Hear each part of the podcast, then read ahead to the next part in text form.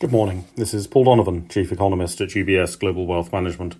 It's 7 o'clock in the morning London time on Tuesday, the 23rd of January. There's not been any central bank activity today, in the sense that the Bank of Japan met and continued with its long established policy of masterful inactivity. The headline consumer price inflation forecasts were revised a little lower on the back of more moderate energy prices the economic consensus seems to be that the Bank of Japan is only likely to contemplate moving on interest rate policy once the spring wage round has concluded. The European Central Bank is also offering some input into the policy debate with its bank lending survey. Ordinarily, survey evidence is to be treated with considerable scepticism, but if the survey is conducted by a regulatory authority with power over the respondents, as in this case, the likelihood is that there will be a little more careful thought and objectivity in the answers.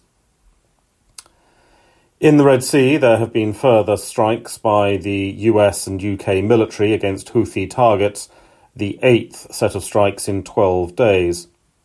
The economics of such action are complex. The aim is to reduce the ability of the Houthi to attack commercial shipping, but the economic benefit of that only occurs when commercial shipping, and more significantly perhaps the insurers of commercial shipping, are convinced that Houthi attack capabilities are dramatically reduced. Just hitting targets is not enough. The US claims that the frequency and strength of Houthi attacks against shipping has declined over the past 12 days, but that has not yet translated into economic benefits as shipping has not become more inclined to route via Suez. There are assorted surveys cluttering up the data calendar, taking up space required for other purposes. The United States has business sentiment with the Philly Fed survey, which once used to have some importance to markets, and the Richmond Fed survey, which has never had any importance to markets. The feral nature of the current political debate in the United States is likely to have some bearing on survey evidence, as political partisanship infiltrates so many areas of the economy. A euro area consumer confidence survey is also due. China's Premier Li is reported to be calling for forceful steps to increase equity prices, with the suggestion being that a stabilization fund will buy equities. It's worth remembering that higher equity prices are not automatically a good thing economically. Fair equity prices are what matters. This raises the question of why the equity market has been weak in China. If it is a speculative situation or a panic, then a stabilization fund can work because it ends the panic or forces speculators to end negative position taking. However, if this reflects weaker economic fundamentals, then a stabilization fund will only prove to be effective in the long term if a rising equity market then itself changes those economic fundamentals.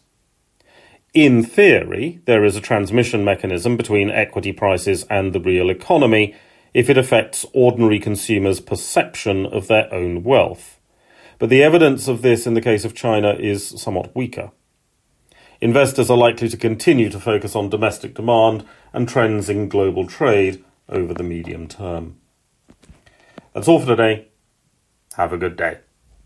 UBS Chief Investment Office's investment views are prepared and published by the global wealth management business of UBS AG or its affiliate, UBS. This material has no regard to the specific investment objectives, financial situation, or particular needs of any specific recipient and is published for informational purposes only. As a firm providing wealth management services to clients globally, UBS AG and its subsidiaries offer both investment advisory services and brokerage services. Investment advisory services and brokerage services are separate and distinct, differ in material ways, and are governed by different laws and separate arrangements. In the USA, UBS Financial Services Inc. is a subsidiary of UBS AG and a member of FINRA SIPC. For information, please visit our website at ubs.com forward slash working with us. For a full legal disclaimer applicable to the independent investment views produced by UBS, please visit our website at ubs.com forward slash CIO dash disclaimer.